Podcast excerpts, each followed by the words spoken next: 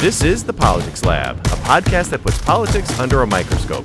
On this week's episode, Bill and Phil throw out the outline and instead discuss the week's breaking news, including the Republican efforts to elect a House Speaker, new legal trouble for Trump in Georgia, and the spiraling conflict in Gaza. Now let's go to the lab. Hello, everyone. Welcome to the Politics Lab. My name is Phil Barker, and I am professor of political science at Keene State College. And I'm joined by my colleague and best friend, Dr. Bill Monk, who's professor of political science at North Central College. Hey, Bill, how are you? I'm doing all right. Happy Wednesday. Happy podcast day. The world is, is, is the political world is in chaos. So we had, we had to crinkle up any potential outlines and just say, let's just talk about the new stuff. Yeah, at some point you just gotta you just gotta wing it, right? Right. If Trump is is getting yelled at uh, by a judge in New York or wherever, and and the new sp- the seventeenth House Speaker is up for a vote, you just got you just got to go with the news.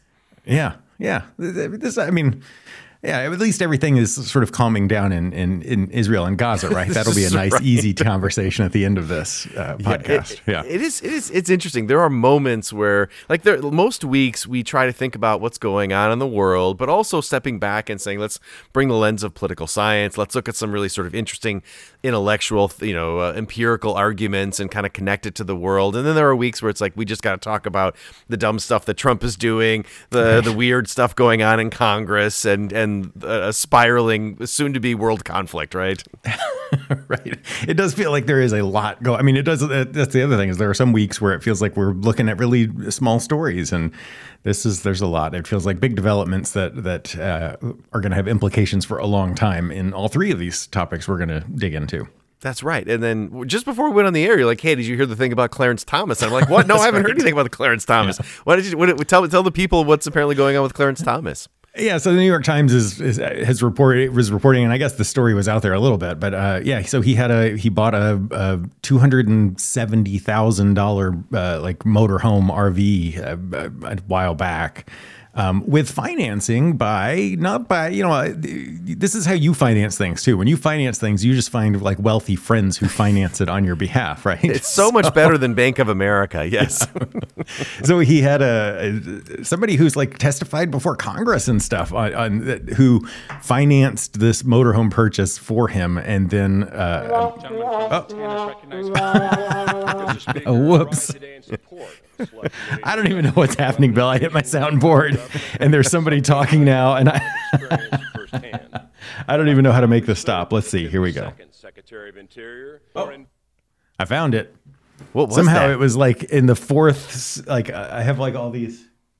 I, it's some sound quote from some other podcast episode we did forever ago that's still in my soundboard, I guess. All right. all right, all right. So, so Clarence Thomas. Clarence Thomas is he uh, got financing for this couple hundred thousand dollar RV, which he apparently like parks in Walmart because he wants to be around the people. You know, he wants to be exposed to the, the real America. Um, all right, so he gets this loan from a, a bigwig fan, uh, fancy rich guy.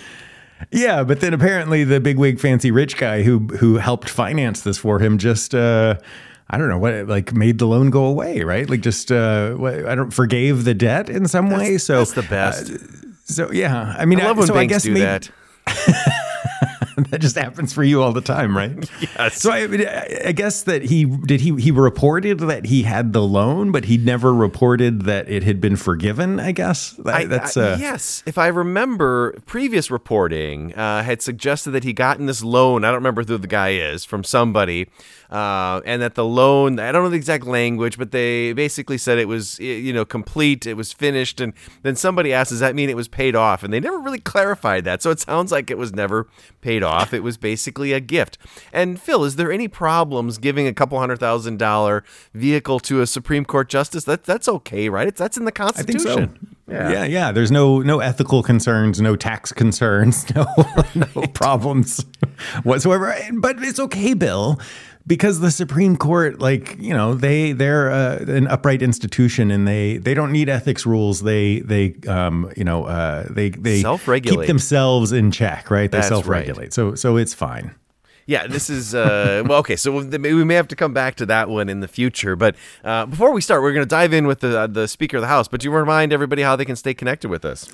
Yeah, so the the politicslab.com is the webpage. You can go there for all sorts of, you know, uh, podcast related stuff, information on Bill and I, social media links, all of that. All of our old episodes are there, and each of our episodes has uh, articles that are relevant that are linked. I think I only put one up this week, so there's not as much. You, it's like a light homework week for our listeners good. this week. But uh, Yeah.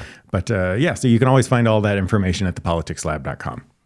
All right, so uh, we're, no formal introductions here. We're just going to start with the fact that the the House finally has a speaker. There is a speaker the of the House. Uh, his name is uh, Mike Johnson. To be honest, I had never heard of this guy until a couple He of days sounds made ago. up. He sounds Yes, made up to me. I does think they just came, they just created Yes. a fake personality that they were going to say we we can all agree on this person because he has no history whatsoever. right. So, uh, so yeah, he's a little known social conservative uh, from Louisiana. Um, he's he's 51. Um, that's about all I know of him. Other than um, you know, they made a choice. If if you're thinking about was this more of a centrist Republican or is he more of a, a sort of right wing radical? Uh, he falls into the radical element. Uh, you know, he is more you know he he's an election denier. He was he was active in those efforts to uh, try to get Trump to overthrow the election.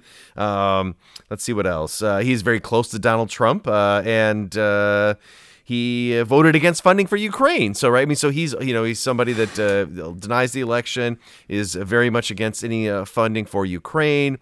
Um, he supports all varieties of LGBTQ restrictions, uh, against gay marriage. So this is a, this is a true social conservative election denier. Uh, so they made the choice to say, do we go moderate or do we go more extreme? And Phil, they went extreme.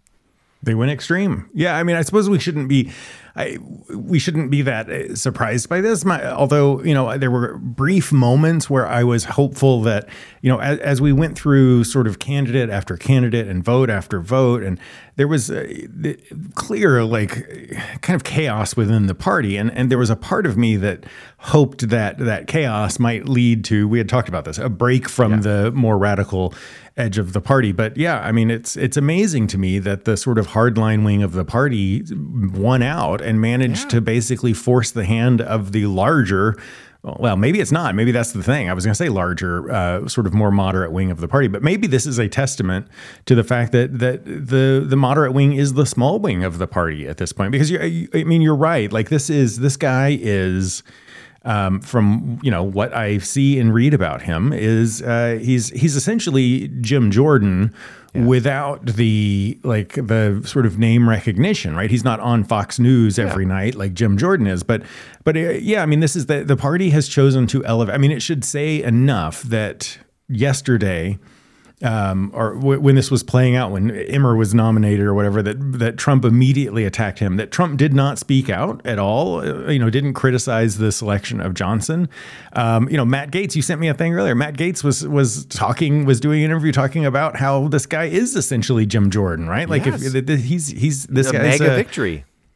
yeah, and he's the one who wrote a lot of the sort of legal briefs supporting the election denialism stuff. I mean, this is this is not a good development, and I feel like there's there's this tendency to discuss it in terms of like, but he's you know he's not as I don't know ostentatious or whatever as you know he believes. I heard somebody today say he believes in institutions, but you can't say that you believe in institutions and then also support uh, like election denialism. So Right, right. um, yeah, I mean, I think this this just shows the extent to which the Trump that Trump and sort of Trumpism have you know be- become the dominant. I mean, that that is what the Republican Party is now. Yeah, and the party caved, right? So if there was any debate about where the party's soul is anymore, it's clearly it is it is it is a Trump Republican Party because the the I don't know moderate's not the right word because you know seventy percent of the Republican Party believes that the election was stolen, but there there are there are more moderate voices within the House Republicans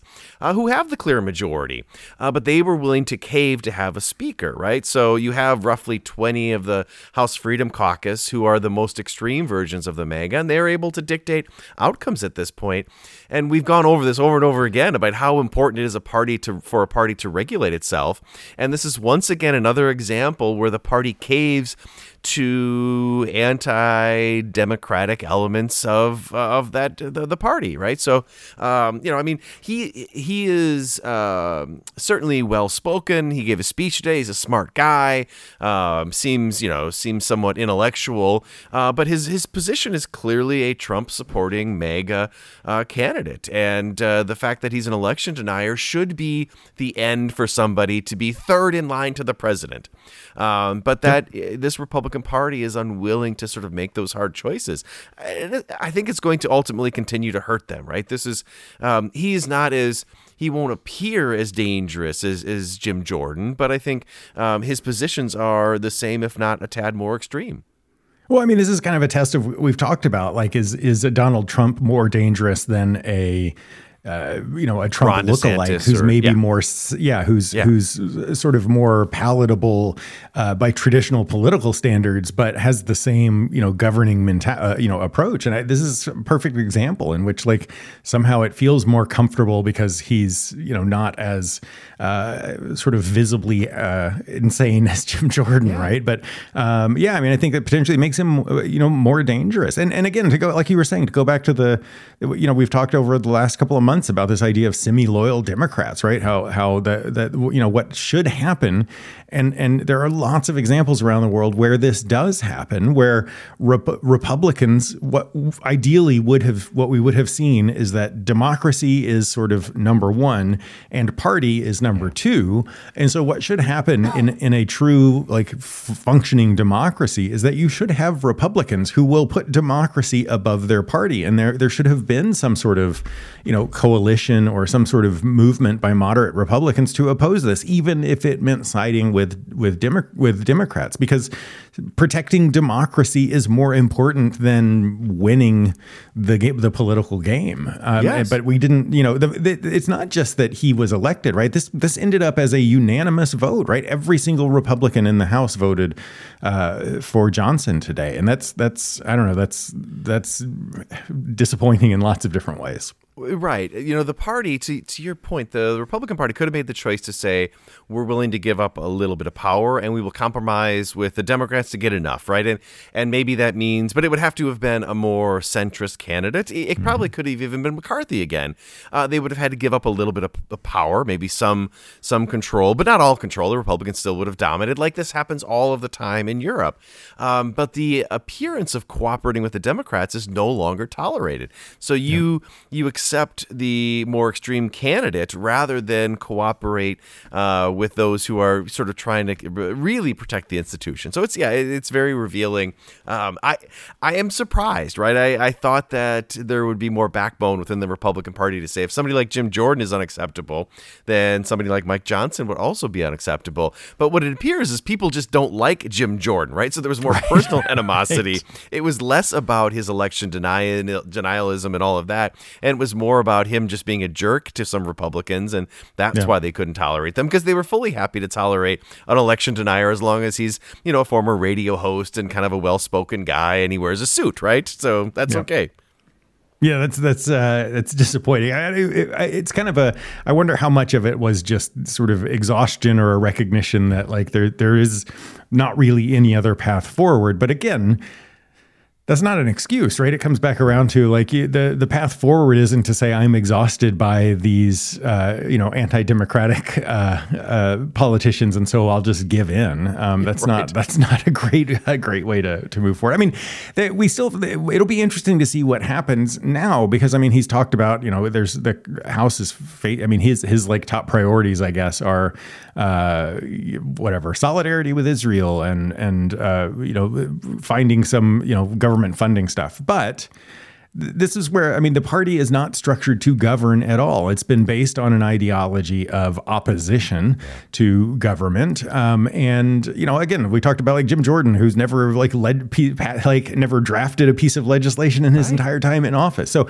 governing is not their strength, and now how you raise how you rise to the top of the party is by being Uh, you know again trump is the is the model which is not about actually governing. It's just about like critiquing being and, and so but but they're still going to have to govern here. And this is where like i don't know how this like what advantage is gained here over McCarthy, who was also, you know, wasn't exactly, uh, you know, a super uh, no. small d Democrat. Like, and so, like, what's he gonna like if if if McCarthy was ousted for passing a spending bill? What's gonna happen when when Johnson does the same in two weeks? Like, I don't, I don't, I'm not sure. Like, it, this seems like a doomed experiment itself in some way. That's exactly right because you've got real bills that are coming. So aid for Israel, aid for Israel that Biden wants to uh, to tie to aid, aid for Ukraine. Now, um, personally, Johnson has been against uh, supporting aid for Ukraine. So does he kill that? Right? Is that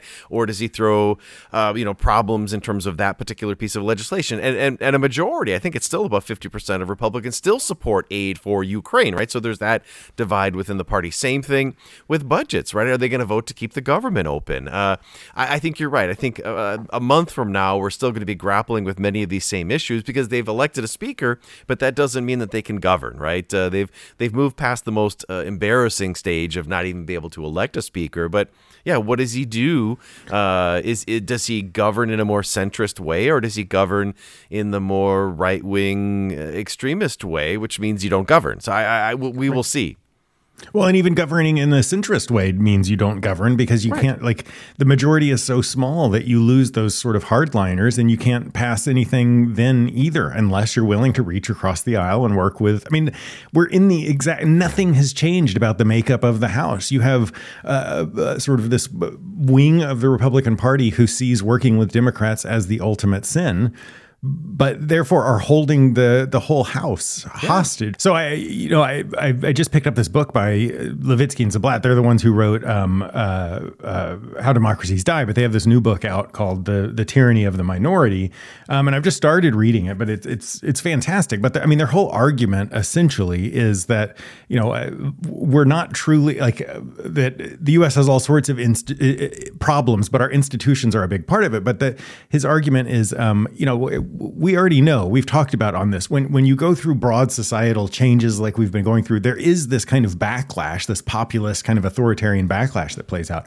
The problem is that we in the United States have a system that is set up that is designed to allow partisan minorities to essentially uh, you know hijack the entire system. And this is a perfect example of it in which like you have the the like the sort of hard hard right wing of the Republican Party um, that's that's um, you know a small chunk of the po- that represents the small chunk of the population that is able to hold everyone else hostage. So now we have an election denying hard right you know speaker of the house.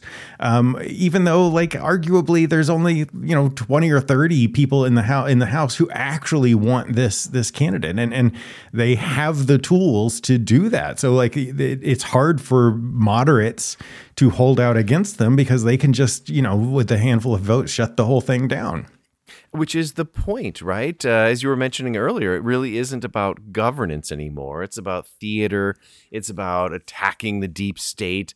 Uh, and so the you know for the for the party, it's it looked embarrassing that they didn't have a speaker, but otherwise it doesn't matter, right? So if everything mm-hmm. continues, I think when we face this next challenge of whether we're going to pass you know aid for Israel and Ukraine or whether we're going to keep the government open, they win by not legislating and it, it just creates this uh, really dangerous anti-democratic democracy where um, like you said a minority is able to dictate anti-democratic outcomes well, and there's the, this irony or this paradox or whatever in it, in which like the inability of government to function well is part of what drives populism. So yeah. so the people who are frustrated with the government are are reaching out and like picking people like Jim Jordan or Mike Johnson, but they're the ones who are then in the name of populist anger like trying to shut down like prevent the government from doing anything which just feeds that resentment against government as well. So it's just the spiral which is again where without some sort of I don't know uh,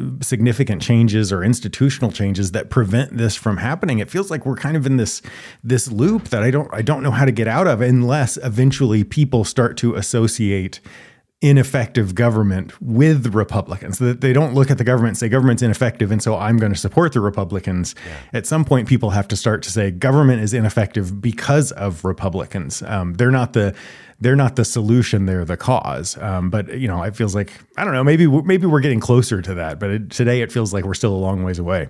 No, that, that's a great way of framing it. Uh, but it is hard to get to that point when each party demonizes the other, right? So it's it doesn't matter how bad the, uh, Republicans are; they're not as bad as the Democrats, right? And so you know right. that's uh, that's how we that's how we get to embrace somebody like Trump, right? At least he fights for our side, and he's got his flaws, right. but he's fighting for us. And and so as long as the other side uh, represents an existential threat, um, you know, eh, there's no reason to do that. It's it's just you're right. It's a really dangerous loop that uh, that we're on right now, and again, it's it's so telling that this is the direction that the Republican Party went. They had lots of options, centrist, you know, relatively centrist Republicans, and and they went with somebody who's on the far right because that's the only way you could get somebody elected. Uh, yeah, just just stunning.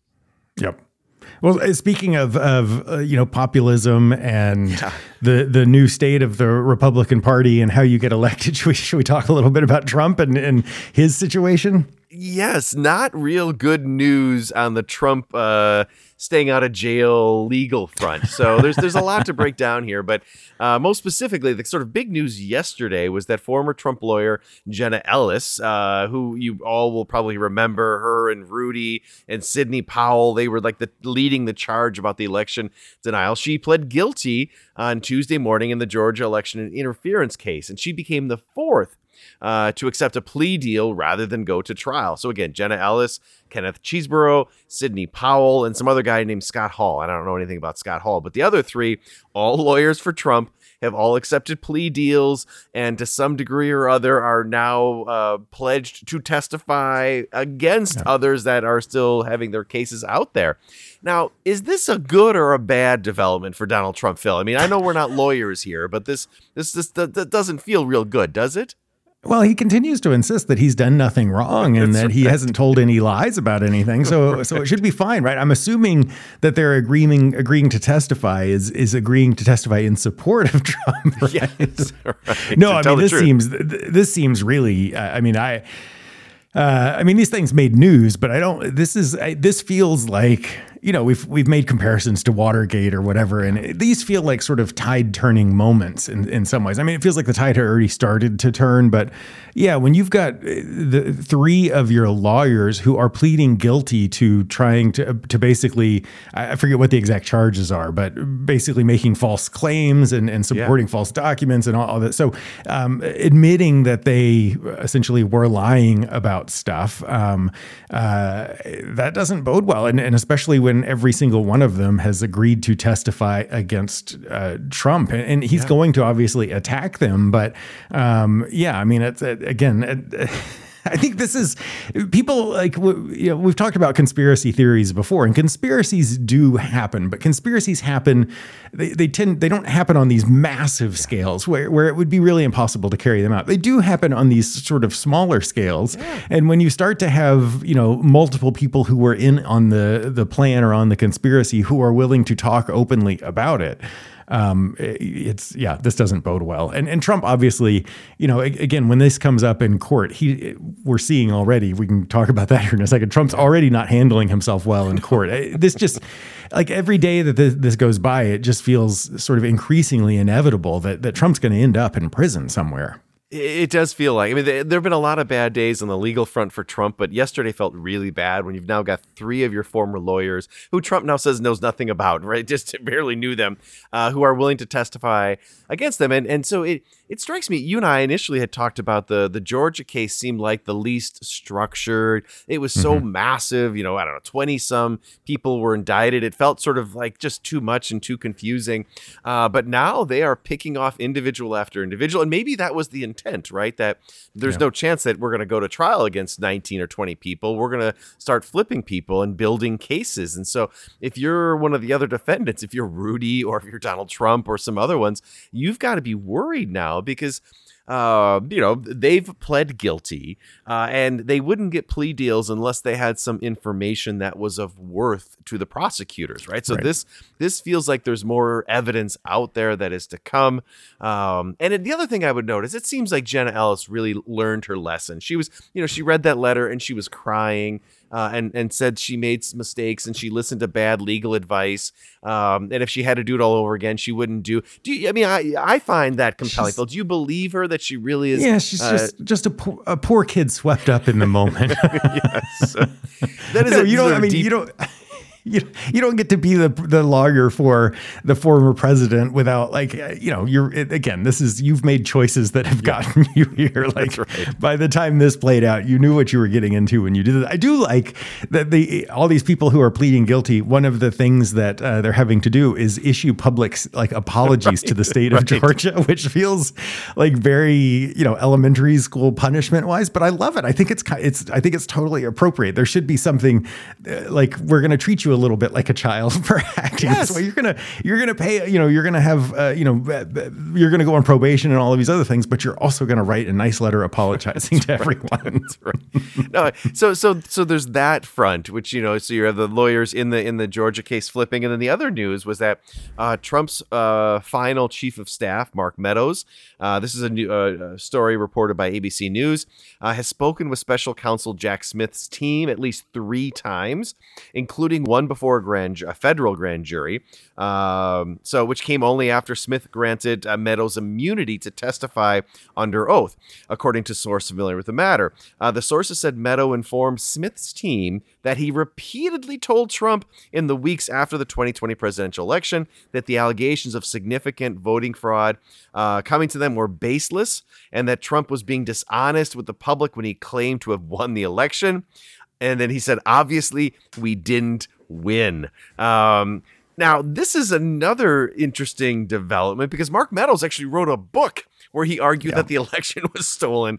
And so now, under oath, he is telling Jack Smith team, Smith's team, who's carrying out a federal investigation of the attack on the 2020 election, uh, that oh yeah yeah I, I, told Trump every you know we told him it was obviously not stolen. He was aware of this. He I told him that he was being dishonest.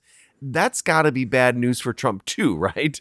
Hundred percent. I mean, there's so many, there's so many elements to the. I mean, to all of these, but this particular one. I mean, first let's talk about Mark Meadows and and yeah. what a despicable like slime ball he is, right? I mean, this sure. is this is evidence of the fact that like that this. I mean, this goes back to like what you were just saying. What he is acknowledging is that he knew that this was that this election wasn't stolen. He told the president that what they were doing was wrong, um, and yet he went out in public and repeatedly said these things. He wrote a book about it. Like yeah. it, we ask, you know, we talk about like, do they know, like, do these people know better or have they bought into the lie? And repeatedly, we it's like revealed they knew better. Yeah.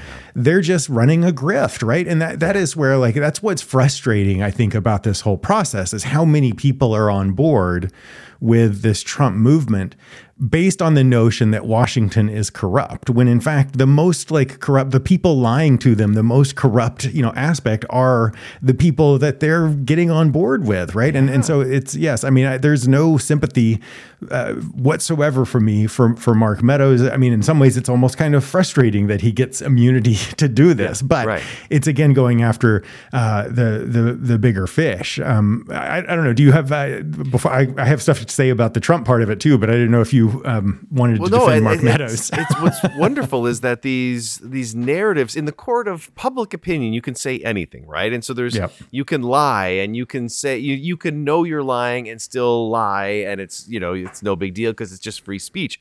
But now we're seeing when it comes to a court of law that you can't get away with that, right? And that there's real power here. So we talk about the power of institutions. Uh, we're seeing here the the power of these institutions to compel truth and to force these individuals, you know, for out of fear of going to jail, to be honest about what happened. Uh, and Mark Meadows is doing that. Jenna Ellis is doing that. Kenneth Chesebro. They're all realizing like I can go to jail if I don't come and be honest about what I did in my role in all of this. And then suddenly they find that they can be honest. And um, yeah, but you're right. There's a, there's a an unbelievable level of sort of uh, ickiness to Mark Meadows writing a book and trying to make money off of a stolen election when he knew, and if we're to believe his testimony, told Donald Trump that this wasn't stolen. So he knew better, but nevertheless, for his own career or political ambition, was willing to spread a lie he knew to be not truthful. Yeah, absolutely. It's just it's it's it's it's icky, Phil. Yep.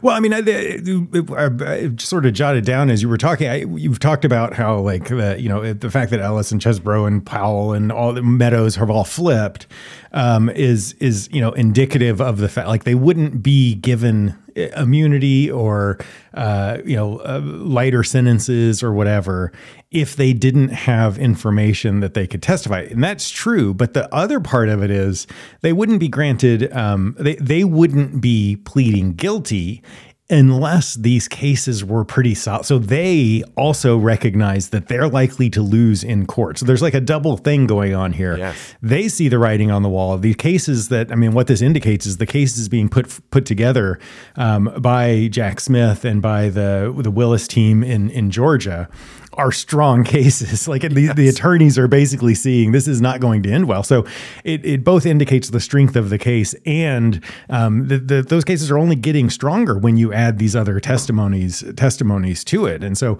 um, yeah, this this doesn't look good. And then and then I mean it, it looks great for accountability for Trump, but it doesn't look good if you're if you're Trump.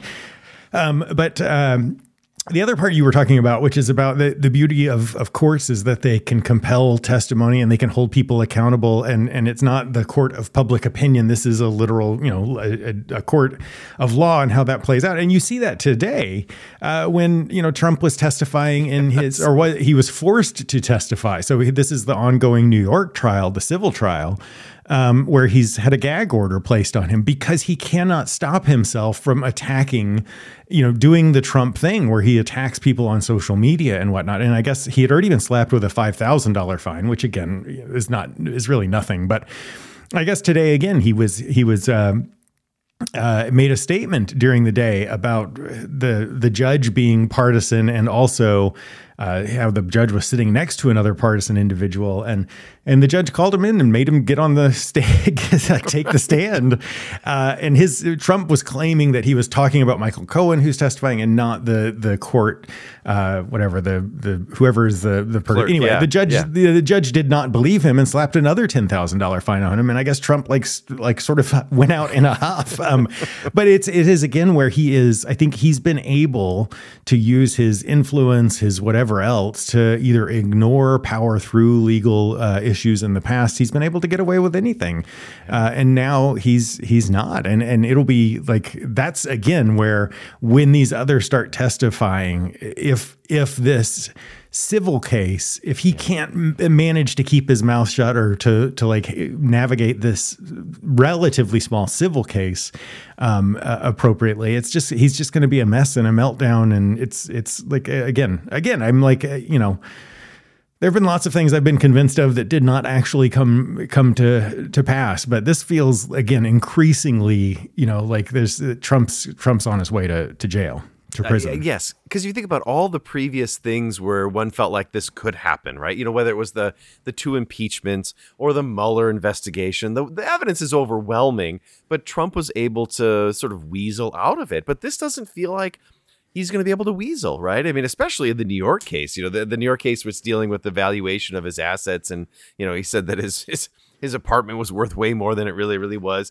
There's no, not even a jury here. It's just the judge that he daily pisses off is going to be making the final determination. So is that a bad? Is, is, that a bad strategy? it's a really bad strategy. um, and, and, actually, the judge has already found him, you know, guilty for that. I guess it's just yep. sort of these just additional charges. So he's in a whole lot of hurt there. Now, luckily, he can't go to jail for that, but he can lose a lot of money and lose his ability to practice in New York for that. But yeah, these other ones, whether we're talking about Georgia or the two federal cases, you know, for a long time it felt like the documents case was the the overwhelming one where he was in major trouble and I think that still is the case.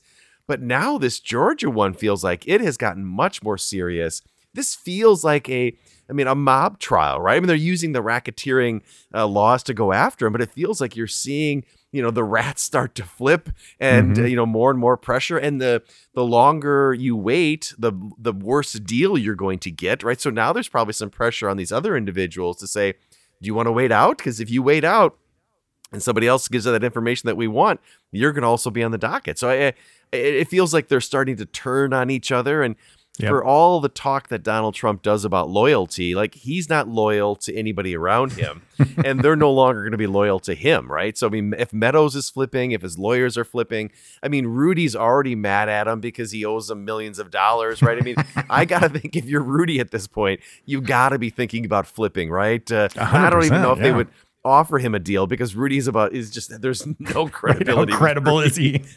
But I mean, you know, it's it's this could start spiraling quickly where they're turning on each other. So it's uh it's turned into some really excellent reality reality TV. Yeah, it is. I mean, it is very telling. It's remarkable that the documents case, which like you were saying, is is seemingly the the most slam dunky of these cases, is the one we're not even talking about. Like we're talking about things getting bad in the other. So, uh, and again, Trump's going, to like you said, Trump's going to be increasingly isolated and alone in these things. He's not going to handle that well. It's, uh, it's it it really is. Um, it is remarkable, and I, it'll be interesting to see how the the this all plays out in terms of strategy and whatnot moving forward as well. Because you know, as you start getting sworn testimony on on you know in, uh, in trials, those become you know useful and other. So they, they start to kind of help each other build as well. And so it'll be interesting to see.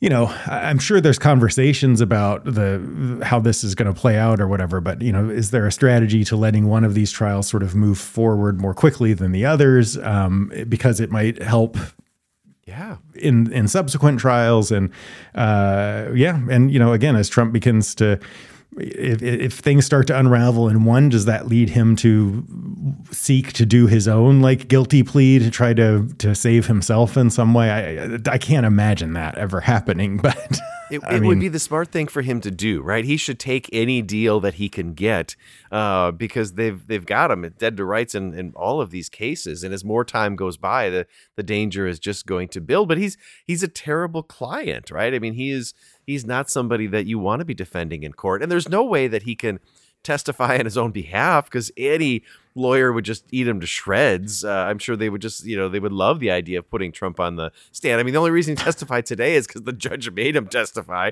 I mean, it's just, it's just comical how how silly all of this is, and and that he can't control himself. And you know, he was out attacking the judge even after, you know, he he got yelled at and got fined another tre- ten grand. So this is going to be an ongoing ongoing situation. The idea of him taking the stand and like being called to testify in some way is like I, I I can just imagine some like really stupid version of like a few good men right where he gets on the stand and like the attorney has like practiced to try to figure out a way to get him to say it. And like Trump is just going to immediately say it. Like he's going to say he you could, I feels like you could provoke him into saying whatever you wanted him to say um, Yeah. on even if he's like pleading the fifth you know uh, I don't know. It feels like you could like just you know, uh, I don't know, throw a little barb at him, and he would immediately start talking, Oh. even though his lawyers have told him not to. So, I, it'll, Yes. yeah, it's it's going to be fascinating. Well, I mean, one of his, uh, I guess, uh, one of his best potential defenses was to argue that he was listening to his lawyers. And mm-hmm. then a couple weeks back, he was asked that question, like, "Did you just follow the orders of your lawyers?" He said, "No, I made all decisions myself." Right? Well, there goes that legal defense. you know? so, so if they try to bring that up, suddenly Jack Smith or Fani Willis, whoever it is, can say like, "Well, you were asked about this, and you suggested that you you were making your own decisions, and that your lawyers are all a bunch of nincompoops." You know, it's just yeah.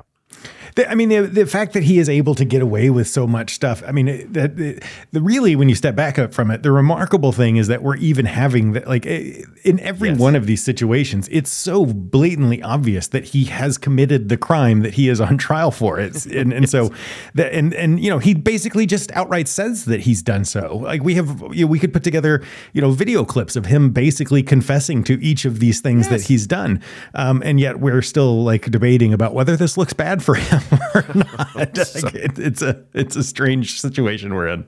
it will be so uh, so revealing you know five years from now when this is all said and done when we finally have got all of the information out all the trials are done to just have a moment and step back and kind of think about not just the Trump presidency but all of the the cases and everything afterwards to be able to, to sort of bookend and just have an assessment of that it's it's it's going to be it'll it'll be something so Well, and the political implications as we're I mean we're entering yeah election season. I think Chris Christie's going to be on campus uh, this coming week to do. So I mean, we're, it's like we're starting to get within a few months of of primary season. So as these uh, things f- happen, it'll be fascinating to see. Like again, that we haven't even talked about what happens if he is convicted before the, the, the election. How does the Republican Party handle that? And yeah, it's it's it's going to be an interesting year.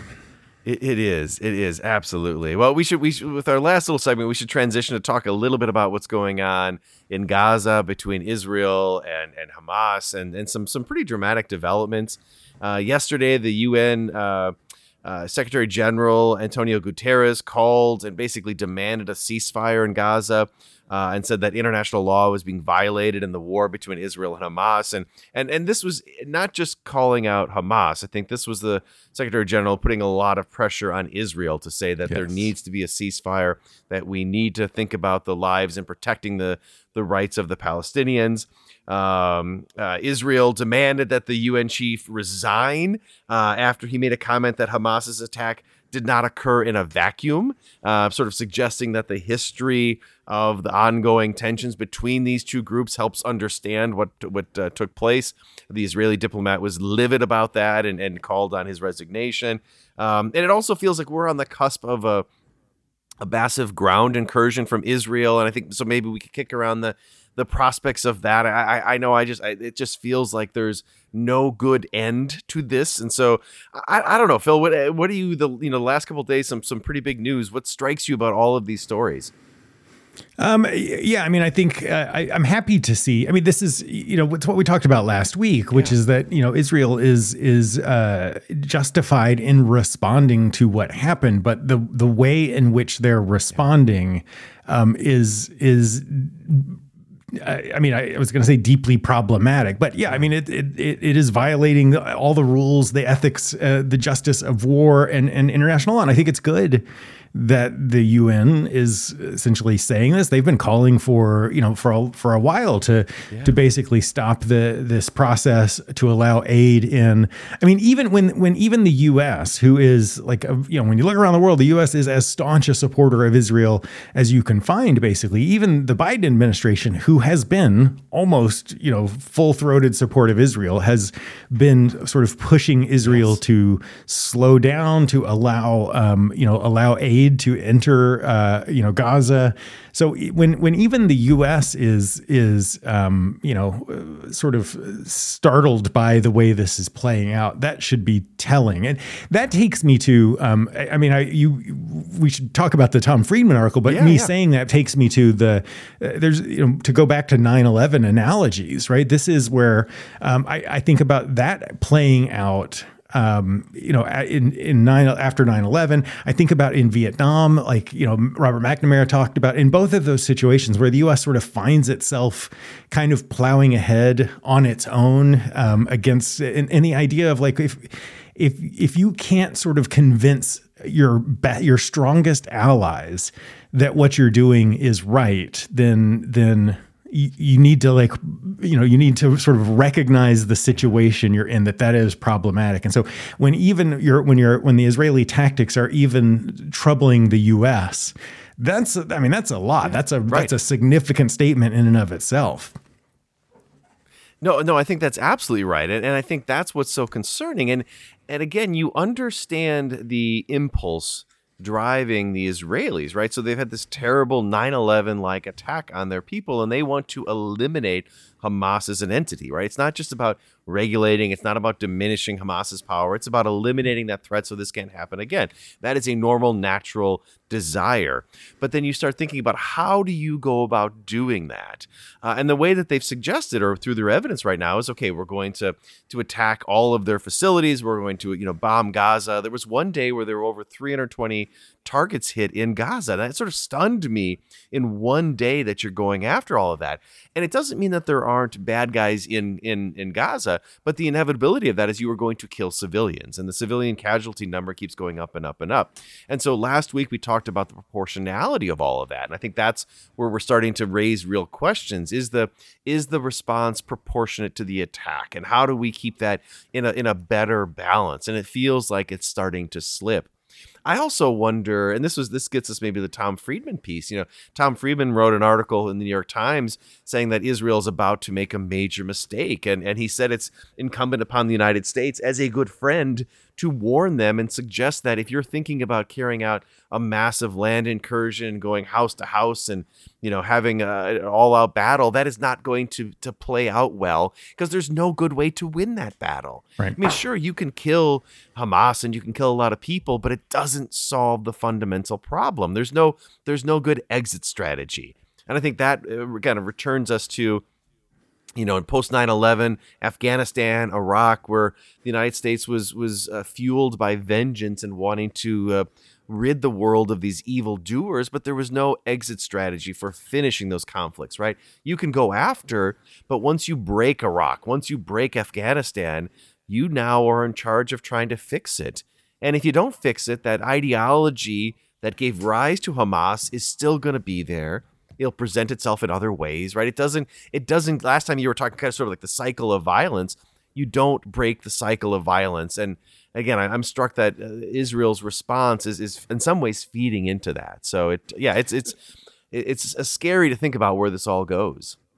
Yeah, I mean the the the September 11th analogy is I think uh, increasingly or it, it continues to gain explanatory power to some extent in that I think about like all these parallels. I mean, one of the things I think about is there were a handful of voices after September 11th that argued that what happened on September 11th was not an act of war. It was uh, it was a, it was a violation of human. It was a it was a it was an illegal. Act. It was a terrorist attack, yeah. and the response, rather than being a military response, should essentially have been a legal response. Right? We're going yeah. to hold Osama bin Laden legally accountable. We will find him. We will have him. Yeah. Yep. So we're gonna we're gonna um, and and and I think they they turned out to be right, right? I mean, I, I, realize that that's harder. It's you know not necessarily easily done, um, but you see the ways in which, again, the resort to violence ended up being a you know a twenty year and ongoing.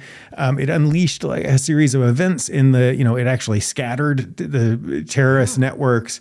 It led to massive recruitment efforts. The destabilization of Iraq um, did not bring about the peace and democracy. It in fact you know, led to the birth of ISIS and the spread of, of violence to other you know other parts of the region and other parts of the world. And it feels like that's that's where you come back around to the the concern for Israel should be a as we talked about last week a moral or justice concern right like you should be the the the fact that i saw one stat that was thrown out the earlier that was there were more Palestinians or more people in Gaza, I don't remember exactly what the context was, um, killed in the last two weeks than in the previous 15 years, right? So this is, I mean, it, it is the amount of violence that has happened. And, Israel, the language they're using is that you know they want that they are going to level um, you know Hamas like they're the, the the the the attacks the bombings that they're doing are meant to sort of pave the way for the land invasion but it's killing you know tens of thousands of people right i mean it, it is it is a brutal indiscriminate attack and so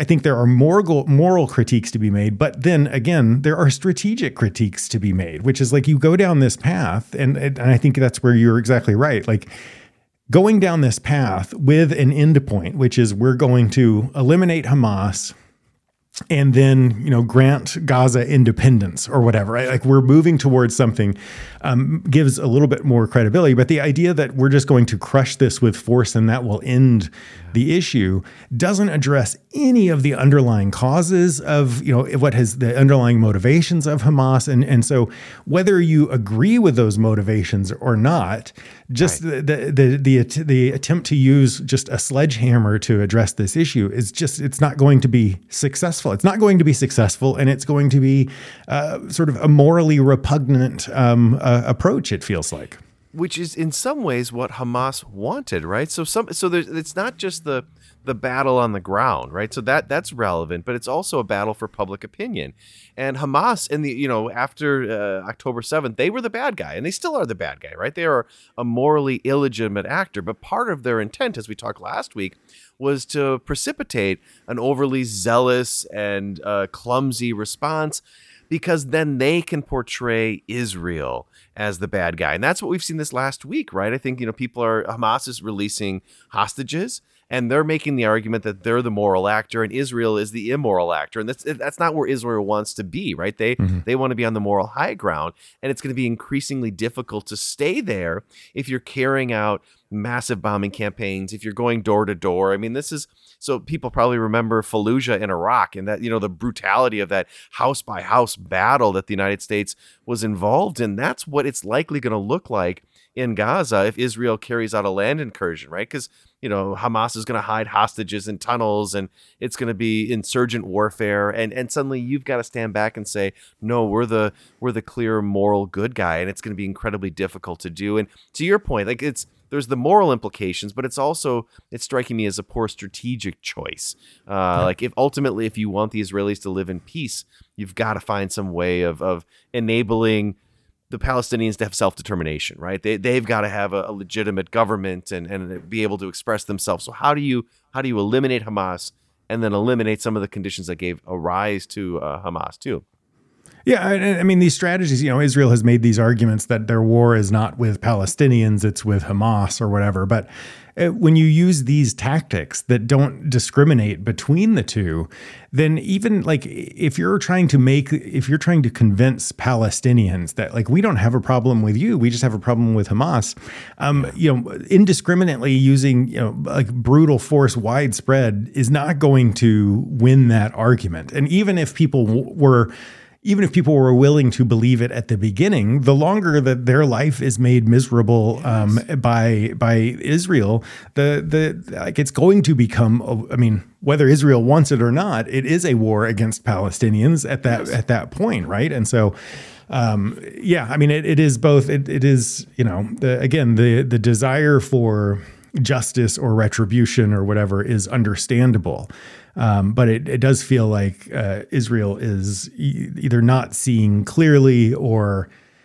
I mean, if they are seeing clearly, it, it, lends a lot of credence to the argument that we talked sure. about last week of, of, you know, if they are intentionally committing, you know, widespread, essentially attacks on civilians, um, yeah, I mean, their their arguments about about what their purpose are is in this conflict become harder and harder to to sort of believe, I guess and it's it's probably a good point to bring some domestic politics in this, right? So some of what's driving this is is the far right in the Israeli government that is pushing for these more hawkish views. And again, if we if we return, some of our listeners are old enough to remember those moments post 9/11. There's a receptive audience to that, right? There are people who want vengeance. A lot of people want vengeance because they've seen the brutality of that attack by Hamas. But but that's the point when you have to get your domestic politics under control, and and it's difficult, right? I mean, the United States, we did not do that, right? I mean, George W. Bush was was convinced to, to wage a war in Iraq that had nothing to do with 9/11. It created a complete instability in the Middle East, gave rise to ISIS. I mean, all of these bad things came from that. Um, it just feels like it sure would be nice if Israel would sort of see the the mistakes that the United States yeah. and other actors historically have made when trying to confront an asymmetrical threat and be more strategic about that. Come up with, I mean, I don't. The thing is, I don't know what that looks like, but it's easy right. to see the the wrong pathway, right? And that that's that's where we're at right now.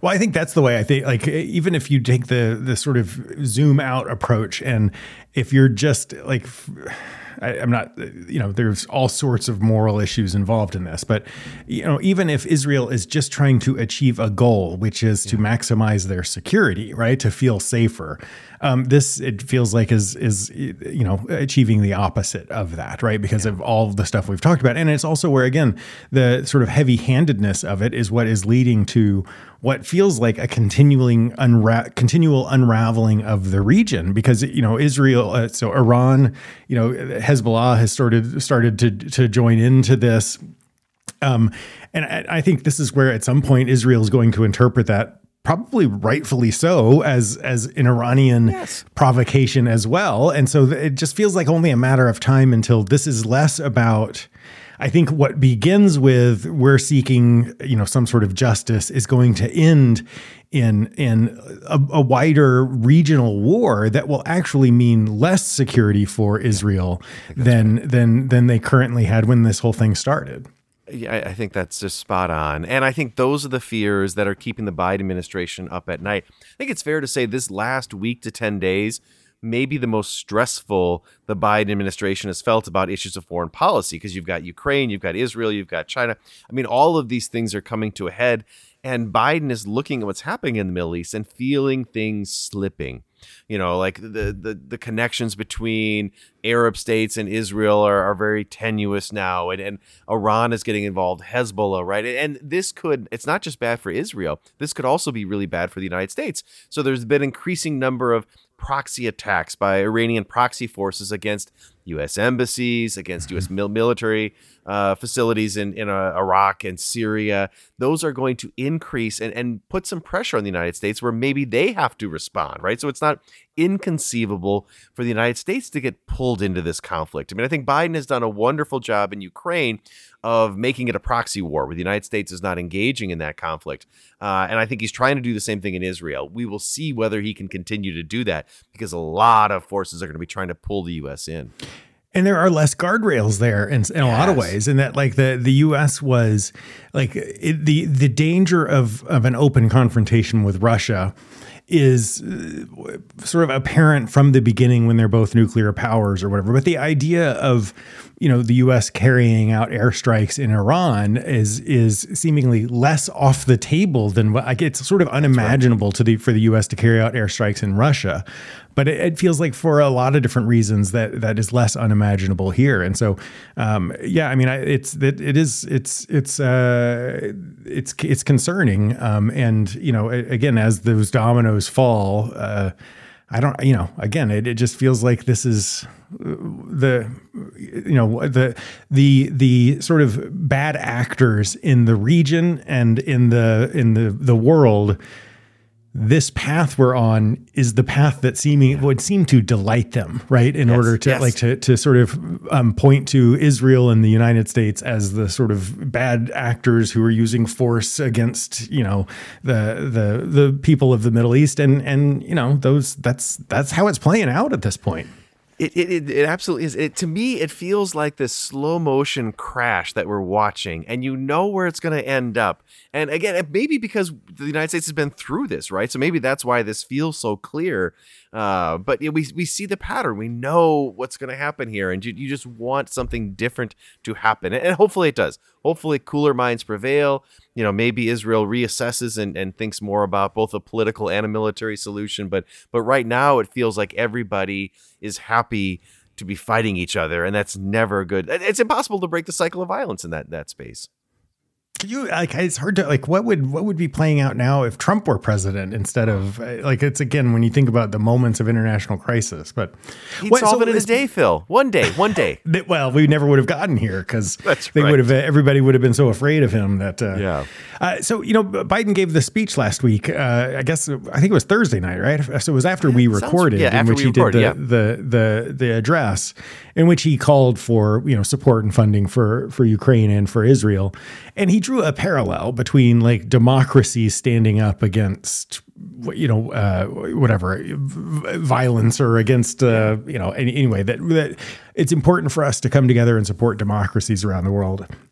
Um, and he's taken there's been some some criticism uh, some backlash uh, for conflating or for comparing ukraine to israel right? And that uh, ukraine uh, they were both attacks but but played out and they're again sort of different scenarios.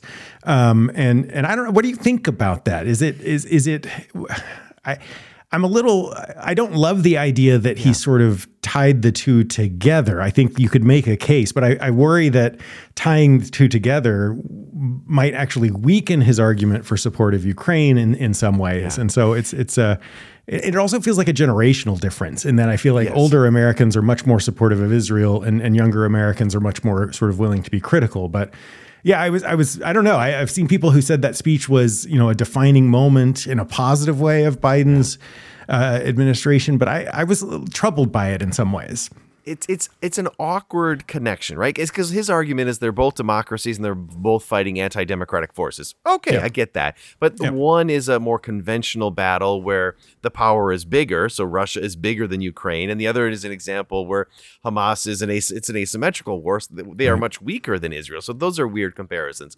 I think the reason he does it is And domestic- Israel is occupying uh, p- Pal- the Palestinian territories, much like Russia is occupying parts of, of Ukraine. So He yeah, didn't bring that up, Phil. Though that didn't make it in the speech. So- Okay. but no, but I think the the other really sort of interesting thing here is that he's doing this for domestic politics, right? So support for the war in Ukraine is dropping quickly, and that's because Americans get bored with their wars, right? I mean, there's there's no reason why the, the things haven't changed. The impetus supports the Ukraine is as strong as it was a couple of years ago, uh, but Americans are like, eh, I'm not so interested in that anymore. So he's trying to tie the two and use the support for Israel to fuel Ukraine, Yeah. um, which I get it from a domestic politics standpoint, but from a broad sort of geostrategic level, the we he was stretching the comparison a little bit too. No, I, I found that a tad awkward. Well, it, it's kind of a classic two level game situation Yes. in which it, it might be the the move that helps win support, continued support for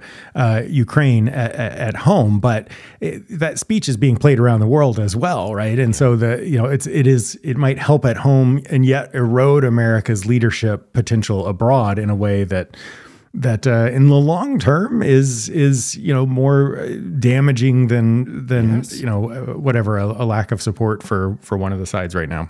And I, I think Biden's love for the state of Israel is authentic. And I think we saw that in the speech and some of the other things he's done.